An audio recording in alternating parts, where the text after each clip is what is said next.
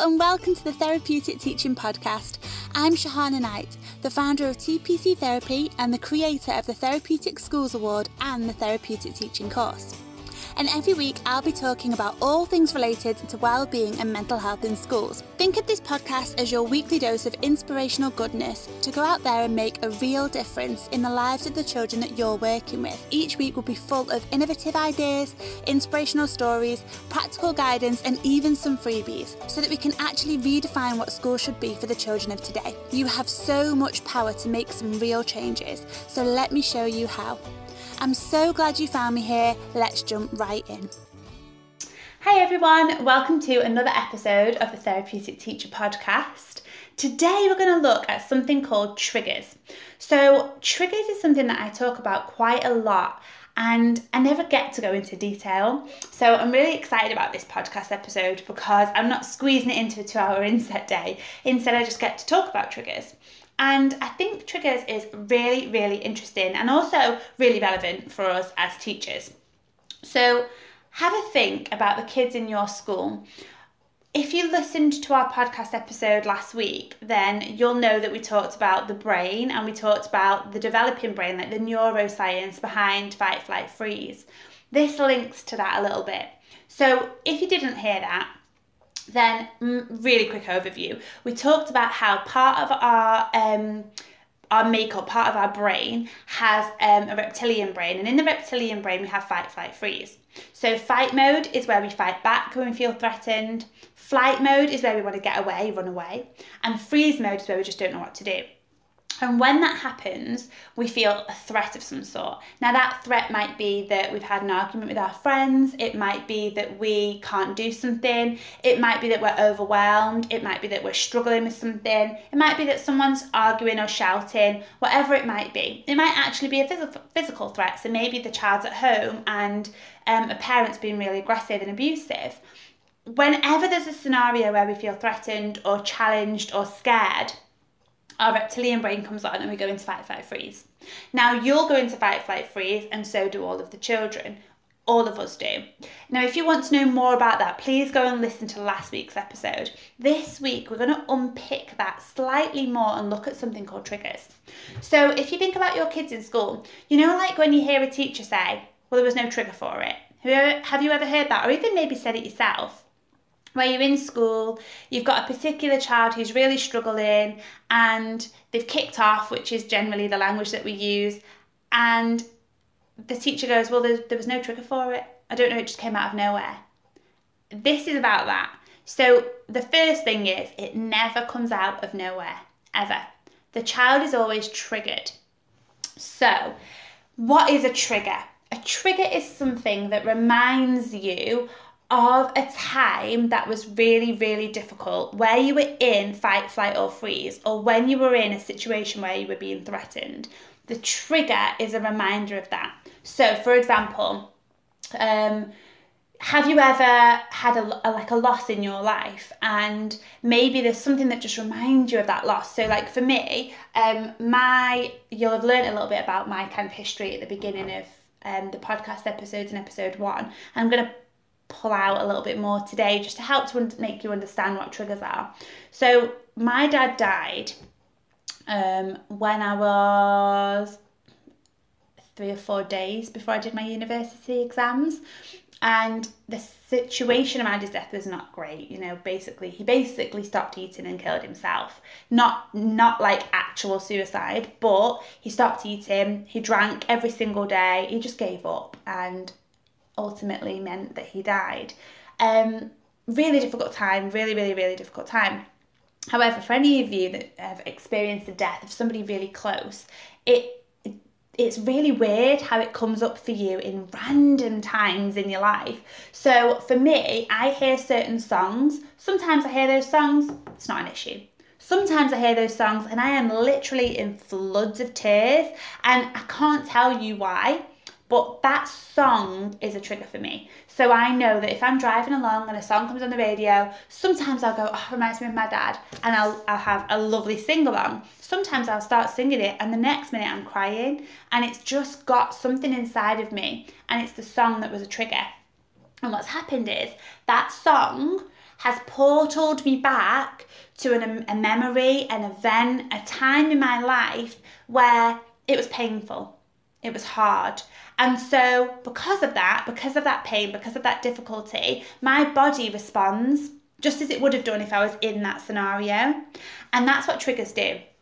So, the reason for a trigger is actually to help us. So, if you think about um, a child for, who is experiencing domestic violence, I use this one a lot, but let's say that the child's experiencing domestic violence, um, parent comes home very, very drunk and is very very volatile and the child learns that when that their parent is like that the best thing they can do is to run away so they run away, hide under their bed. Maybe they're shaking, maybe their heart's beating really quickly, maybe they're sweaty and they start crying, but they cry silently because if they make a noise, that's going to make their parent come up the stairs and it's going to make it worse. Okay, imagine now that that scenario happens regularly. Okay, and this child learns that the best thing they can do is get under that bed. The best thing they can do is to cry, is to cry but silently. Now imagine that child in school okay? And they're in school and suddenly things are very noisy, very loud, very overwhelming. And something about that scenario triggers that child to remember what it feels like when they're at home and they're overwhelmed and they feel like that when they're around their dad. What happens is that child's body goes, Oh, I remember the last time I felt this way, and I know that we're in threat right now. I know that we need to survive, don't we? Because we've done this, we've done this so many times, we need to survive. So I'm going to get us there quicker. So instead of the rational brain going, yeah, but you're in a different scenario. This isn't the same place, and you're not. You are safe here, and da, da, da. the brain doesn't do that. The brain wants to help you survive. That's what it's designed to do. So it goes, forget all of that. Let's get you out of the scenario. The best thing you can do right now is to run. You need to hide because that's what we always do. So the, the child gets up and runs under the table and refuses to come out, or hides in the cubicle in the toilets, and they're crying, but they're crying silently. And in school, you're thinking, there was no trigger. What's going on? There was absolutely no trigger there. All we did was say, right, free play. And now he's under the table screaming and crying, this is ridiculous. It's really draining. It's really tiring. What is going on? It's every day.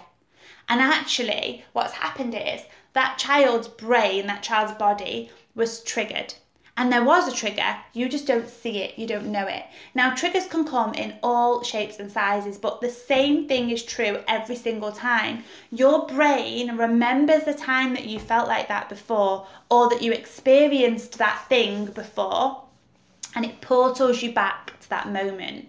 And then what it does is quickly, to help you survive, it does the same response that you would have done in that trauma be that running away, hiding, crying, fighting, whatever it is.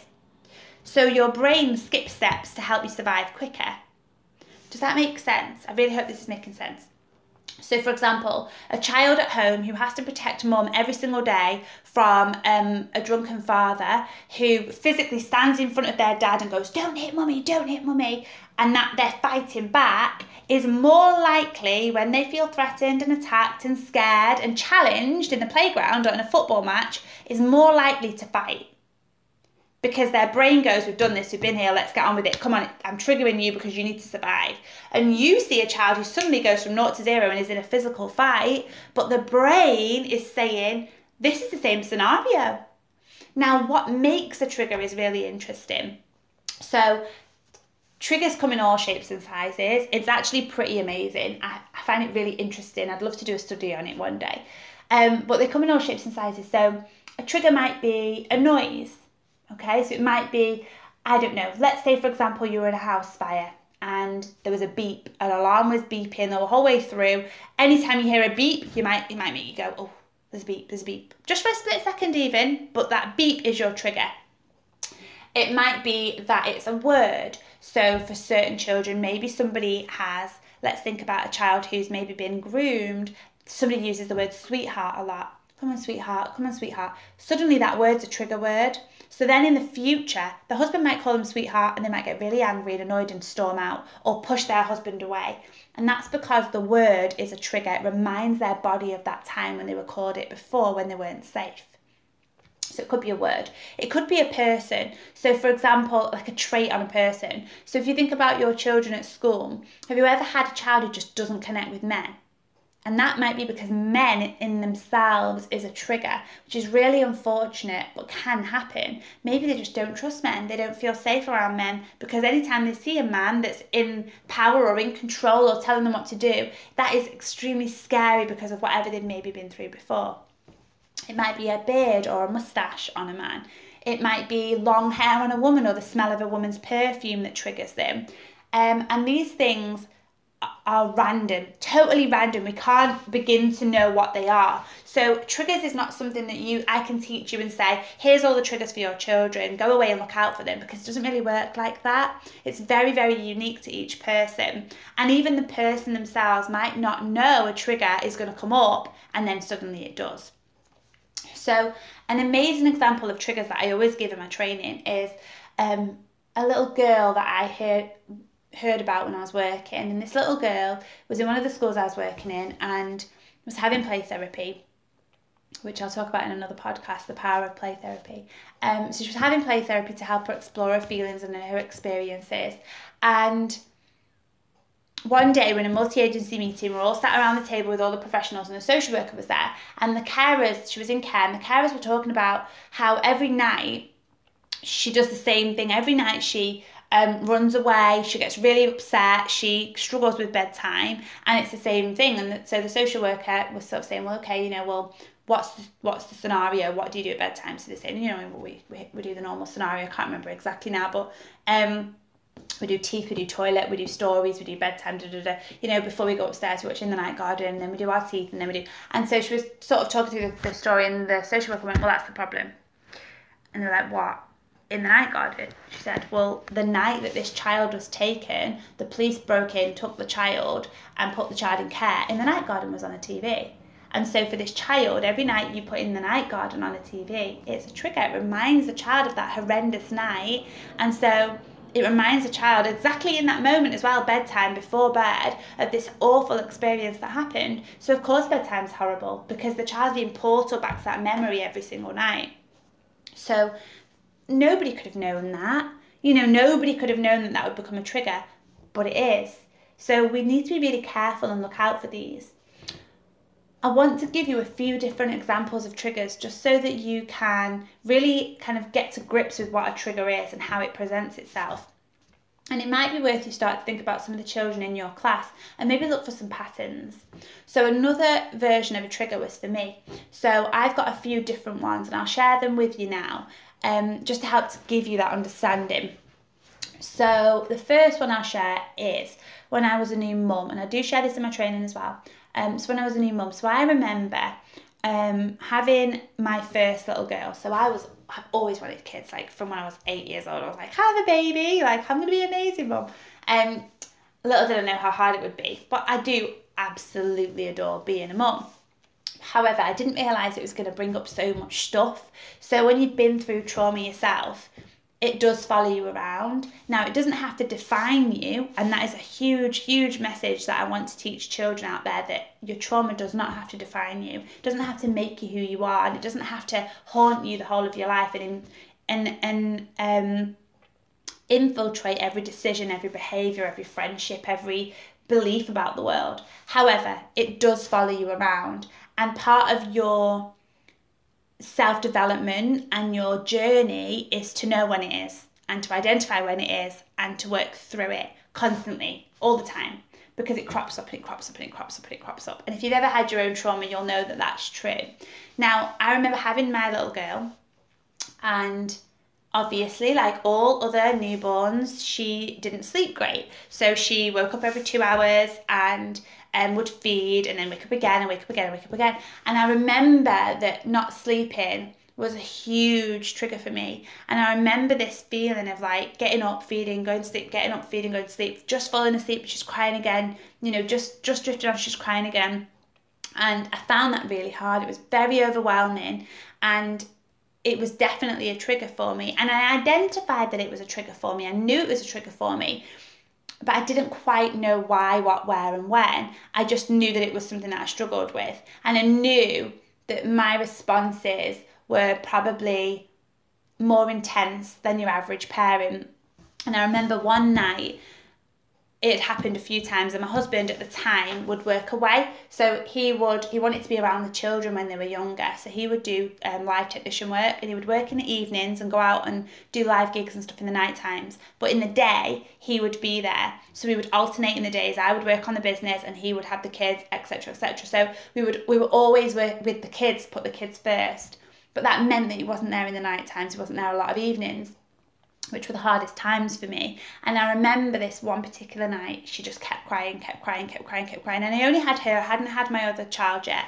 Um, but it was extremely intense. And I remember ringing my mum going, I'm literally going to jump out of this window if this carries on. I cannot cope. And I knew when I was saying it that that intensity was much more than just her. It must have been. But I remember feeling sick. I remember wanting to literally jump out the window. I remember wanting to pull my hair out. I was so angry and hadn't really experienced the feeling of anger before that point. I was very good as a young person at acknowledging my feelings and I was very very very reflective even from a very young age so I would constantly be going you know I feel like this because of this and I need to do this. And I identify that that's probably because of this and I need to do this and all the time all the time. Even in my really early relationship with my husband when we were like first dating I remember we had a massive argument one night and the whole way through the argument I was guiding him. Even though I was annoyed, I was angry, I was frustrated, I was I was so hurt, so upset. I remember saying things like, This is how I feel, and this is what I need you to say now, because this is the impact of what you're saying on me and on this relationship, and this is what's going on for you. This is why you're saying that, but this is what needs to happen for us to move forward. Otherwise, we're going to break up. And all the way through this big argument, there were these inserts of, if this happens now, it means I'm going to walk away from you. Is that what you want me to do? Do you want me to walk away from you? Because at this point in time, that's my only option because you've said this, this, and this, and I'm feeling like this. And I know you're saying it because of this, but this is how I, all the way through. So I've always been really good at that. But when I had this situation with my littlest, my oldest, sorry, I couldn't get, I couldn't do it. I just couldn't get there. I knew something was wrong. I knew I was overreacted in a way, but I just didn't know why. And so what I decided was that it was the sleep factor. So me and my husband worked out a plan that okay, sleep is a real issue, it's definitely a trigger. So maybe it's just that you need sleep. Maybe that's the issue that you need sleep. What I failed to realize at that point was triggers come from trauma and experiences. So it was more than sleep. But at that point, with all the other emotions going on, I thought, right, okay, it must be sleep. So we devised a plan. So what happened was I would get up, feed the baby, put the baby down. Dwayne would do, uh, my husband would do all the feeding and prepping and sorting and all that sort of stuff. And I would go back to sleep as quickly as possible. And for a little while, it worked. Now, then I had my second baby, and obviously now I've got them. They're grown, so I've got. I think my oldest one is she's nearly seven, um, in a month, and my youngest is five. So there's 18 months apart, and this thing around sleep is still an issue. So they sleep great now. They don't wake up all through the night like a newborn would. However, when there's been a few nights where they've been poorly or a few nights where they've had bad, bad dreams or whatever it might be, I can't cope. Cannot cope with it and I don't know why. And I'm intensely angry and intensely frustrated and I'm aware that I am. And I can deal with that and we can put things in place to make sure that it doesn't affect the kids. But I always feel this massive sense of shame and guilt that this overreaction is happening. Now, I was teaching this in part of my course um, to a whole room of teachers, and I remember stopping for a minute and going, "Oh, that's why." That's the trigger, and just had this aha moment. And what I realized was it wasn't about the sleep. So, when I was younger, um, one of the things that was part of the emotional abusive type situation that we were in with my dad was that every night he would wake up, he would be drunk, he would wake up and he would set the alarm off, you know, like the house alarm. So the alarm would go off and it would sound like there was a burglar in the house. And mom would wake up and she would run downstairs and she would turn the alarm off and then we would go back to bed. So we'd all wake up and then we'd go back to bed and then he'd do it again and again and again and again all through the night. So by the time the only way to stop it was mom would have to sit at the bottom of the stairs uh, so that he couldn't come down and keep doing it so that we would get sleep. Now, as a child, I remember hearing mum and seeing her. I remember watching her sitting at the bottom of the stairs crying. And I remember hearing the alarm go off and off and off and off and off.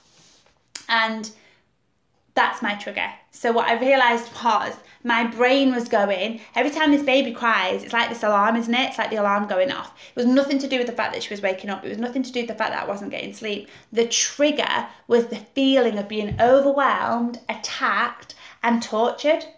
And I used to say, this is like torture, this is like torture when the baby wouldn't sleep. And that is because it was torture, nothing to do with her. It was torture then. It was torture to go to sleep and be woken up, and then go to sleep and be woken up and have no control, no outlet to be able to deal with it. No, I would get up and I would say my piece, but I was like eight years old.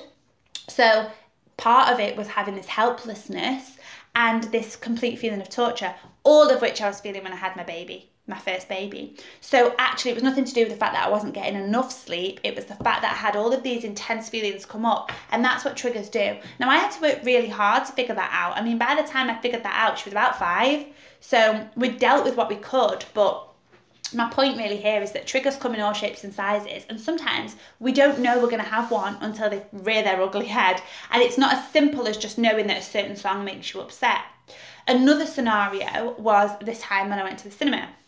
So I went to cinema and watched The Star Is Born. I don't know if you've seen it, and it's about Bradley Cooper, and he's like a singer and musician, and he struggles with alcohol. Now there are some really direct correlations between the story and my life, and I knew that when I went to watch it. So Bradley Cooper plays this guy who's got long hair. My dad had long hair, who has a beard and like a bit of a rugged look. My dad had a, a, rugged look. Plays the guitar. My dad played the guitar. Struggles with alcoholism. My dad struggled with alcoholism. So there was some really direct correlations, but I knew that. And the majority of my day to day life, I'm like, do you know what? I've dealt with my stuff, and where I have my stuff, it's not an issue. So I went to see this film. The film's brilliant, fantastic. I won't give anything away if you've not seen it, but towards the end of the film, it gets sad and certain things happen. And I remember watching the movie in the cinema, but about 11 o'clock, we had a really late showing. I was with two friends, or three friends, and I remember crying. Now, I cry at films all the time. I cry at flipping Dumbo, I cry at everything. Um, and I was crying, and then suddenly I wasn't crying for the film, I wasn't crying for the story, I was crying for me. And then I was inconsolable, and then I was hyperventilating, and then I was having a panic attack. Now, I don't usually have panic attacks. I have them here and there every now and again, and it, it is always because I've been triggered. But I've never had a panic attack in the middle of the cinema before. And I don't know what it was. I don't know whether it was because I was feeling a bit more vulnerable around that time. Maybe I was feeling a bit fragile. I don't know. But I suddenly was having this full on panic attack about my own childhood in the middle of the cinema. I remember the whole cinema clearing, and we were just still sat there with me sobbing inconsolably. I remember a security guard coming up and trying to coax me at, like downstairs. He got me in the foyer and he was in my face going, just breathe, just breathe. And I was thinking, mm, get away from me, like you're making it worse. And I was getting angry and I wanted to go into flight mode. I wanted to run out. But I knew because I'm quite good at keeping my rational brain on, I knew I couldn't and didn't want to be rude, I didn't want to upset him. But I was I did want to smack him and just tell him to leave me alone. Um, and he just kept going, I'm a trained counsellor, just breathe through it. And I was thinking, oh God. In fact, I think he got me out of it quite quick because I just wanted it to be over so he would go away. But that experience of having this full blown panic attack that came out of nowhere was all about a trigger. Obviously, something in the movie just touched a nerve that I couldn't quite shake and pulled me back. And it, it was a feeling that time, feeling of the same feeling I was getting through watching this character. So triggers come in all shapes and sizes and they surprise us and they rear their ugly head. Now this is so relevant for you in a teaching environment because there's no such thing as there was no trigger. There's always a trigger. Now, it might not be that it's because the teacher has a beard or because um, somebody said whatever. It might not be a physical thing that you can attribute. Often it's a feeling, and I think that's where we miss things. A feeling is such a powerful, powerful thing in our bodies, and again, as a society, we kind of neglect them. Now, I was feeling extremely overwhelmed and trapped and powerless when my daughter was crying in the night. It wasn't anything physical. It was a feeling. It was the feeling I remembered of having the same feeling in my childhood. And because the stress level was the same level of that when I was younger, that's why I was triggered. the same thing was true at the cinema. Watching that movie, this feeling was so intense, it reminded me of the feeling, and suddenly my levels of stress, my levels of worry, my levels of upset were the same, and that's why I had the big kind of panic attack meltdown. And that's the same with our children. So, next time you see a child who um, is struggling with something, they've kicked off, they flew off the handle, they've ran out, they've they're intensely emotional, banging their head against the wall, or some kids will self harm now in school. Some kids will, you know, poke pencils into themselves, scratch really hard, pick things. If you can see that and identify that in the children, I want you to start to think about the fact that they've probably been triggered. Now, you might not know what the trigger is, but it might be a good idea to just spot patterns.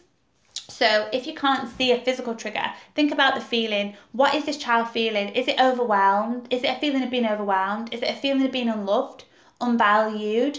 Is it a feeling of not being heard? Maybe it's a feeling of not being good enough or incapable or um, shame. There's so many feelings. It might be an idea to write down as many feelings as you can and just see them as triggers because when we feel a certain way, it's going to elicit a response from us. And if the response is strong enough, that will mean a child is having a meltdown. And it could be as simple as you saying to that child, right, you're not having iPads now, and suddenly there's a huge meltdown, or your teacher's different today, and suddenly there's a huge meltdown. There's something to do with the teacher, and it's something to do with the iPad. In fact, it's something to do with you or the scenario. So take yourself out of it. Don't take it personally. Don't think that it's something about the actual situation that you've got to fix because it isn't. It's that child's process. What is it about that child that is intense right now? Is it a trigger that's something physical? And you'll know because it will keep happening. Or is it a feeling? And think about if it's a feeling, what is the feeling? What could the feeling be in that scenario? Because the scenario itself will help you link to what the feeling is. A new teacher might be a feeling of being unsafe, unsecure, not feeling trusted. That's the feeling. However, um, struggling with maths might be a feeling of not good enough, undervalued, shame for not being able to do it. You know, so you can kind of pick what the feeling might be from the scenario. So that's what I would try to do because triggers will come up often through the day.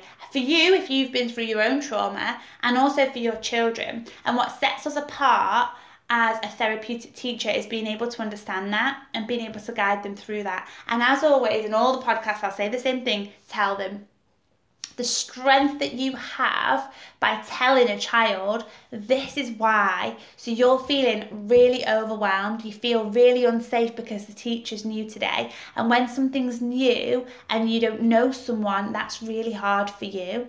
That is so important. It's vital information that's going to help to teach them about themselves, their own triggers, and understand them so much more than just going, right, you're overwhelmed, you're crying, have five minutes, calm down, but Mrs. Jones will not be here today, so we're going to have Mrs. Whoever. Always connect with the feeling. What I would also do for you guys is the three steps. So, again, similar to um, other podcasts, the first one, think about why they've been triggered. What could the trigger be? The second thing is explore the feelings behind that trigger. And the third thing is have an empathetic response. So, say their name, tell them their feeling, and explain their behaviour, which is what I've just done. So, Sarah, you're feeling really overwhelmed, you feel like you're not good enough, you feel a bit attacked because you can't do this piece of work, it's you're really struggling with it and everyone else looks like they can and it's making you feel like you're not good enough. That's their name, their feeling, and their behaviour. The behaviour might go a bit further. You might even say that's why you ripped your work up, or that's why you don't want to do it, or that's why you're swinging on your chair. But give them that insight. I wish somebody had explained triggers to me when I was younger. I wish I understood that that is why I am fiercely independent because that's one of my things. I, if somebody tries to take over and takes control, that's a trigger for me. Hell no, especially if it's a man. If it's a man who wants to come and help me and help me through something or take over, I fiercely protect my independence. And it's nothing to do with that particular man, and it's nothing to do with men in general. I love men, I've got great relationships with men. It's that little piece of the puzzle which is about control. Because I know in my family, my dad had all the control, and he would take that away from my mum easily. She wasn't strong enough, she wasn't headstrong enough, she wasn't um, assertive enough, she wasn't powerful enough to resist that and protect us. And I refuse to allow that in, into my life. So, one of my real triggers is I can do this and I can do it on my own. That's why I built a business. That's why I run the family finances. That's why I make sure I've got my own pot of money. That's why I will take all of the um, controlling decisions. And it isn't because I don't trust my husband. I do absolutely love him, but it's because of my own triggers and I have to be aware of them. And I wish somebody some point sat down and went, right, Shahana, these are some of your triggers, and that's okay because it's made you who you are, but just be aware of them. Because I constantly have to find a trigger and go, right, how do I unpick this? What does this mean? So, all of that around um, control, I have to actively allow my husband to take control. I have to push down those feelings of wanting to take over and go, no, it's fine if, if um, this, this, and this happens. And also allow that relationship to be a team and know that just because it was challenged for me and my mum, just because you know, dad had the struggles he had and took over and took the power away does not mean that he, my husband, will. And I have to constantly remind myself of that. So if we can teach our children to do that and have that skill set of reflection, understanding, and then also correcting, you know, noticing and correcting throughout their lives, they're going to have a better outcome, aren't they, for their future? They're going to have a better chance of doing well because their triggers are not going to hold them back and define them. The triggers are not going to be barriers. They're going to be something they've got to work through and hopefully will make them a better person. And as always, your role as a teacher is to teach. This is a lesson that really needs teaching. For so many of your kids, I would hazard a guess that at least 20 kids in your class have an issue with some sort of experience outside of school, some sort of emotional um, emotional difficulty and they're going to need these guidances they're going to need this support and that's part of your job. That's part of my job. It's part of every adult's job when they're around children to guide and support and help them to understand. So I hope this has helped give you a little bit of insight into triggers. I hope you haven't minded hearing me go on and on about my own experiences. Um, and I hope it's helped. Thanks for so, so much for listening, and I'll see you in another podcast episode. Bye for now. I hope you've loved this week's episode of the Therapeutic Teaching Podcast. If you want more help and support to become a therapeutic teacher but don't know where to start, then head to tpctherapy.co.uk and enrol in my free course now and get started.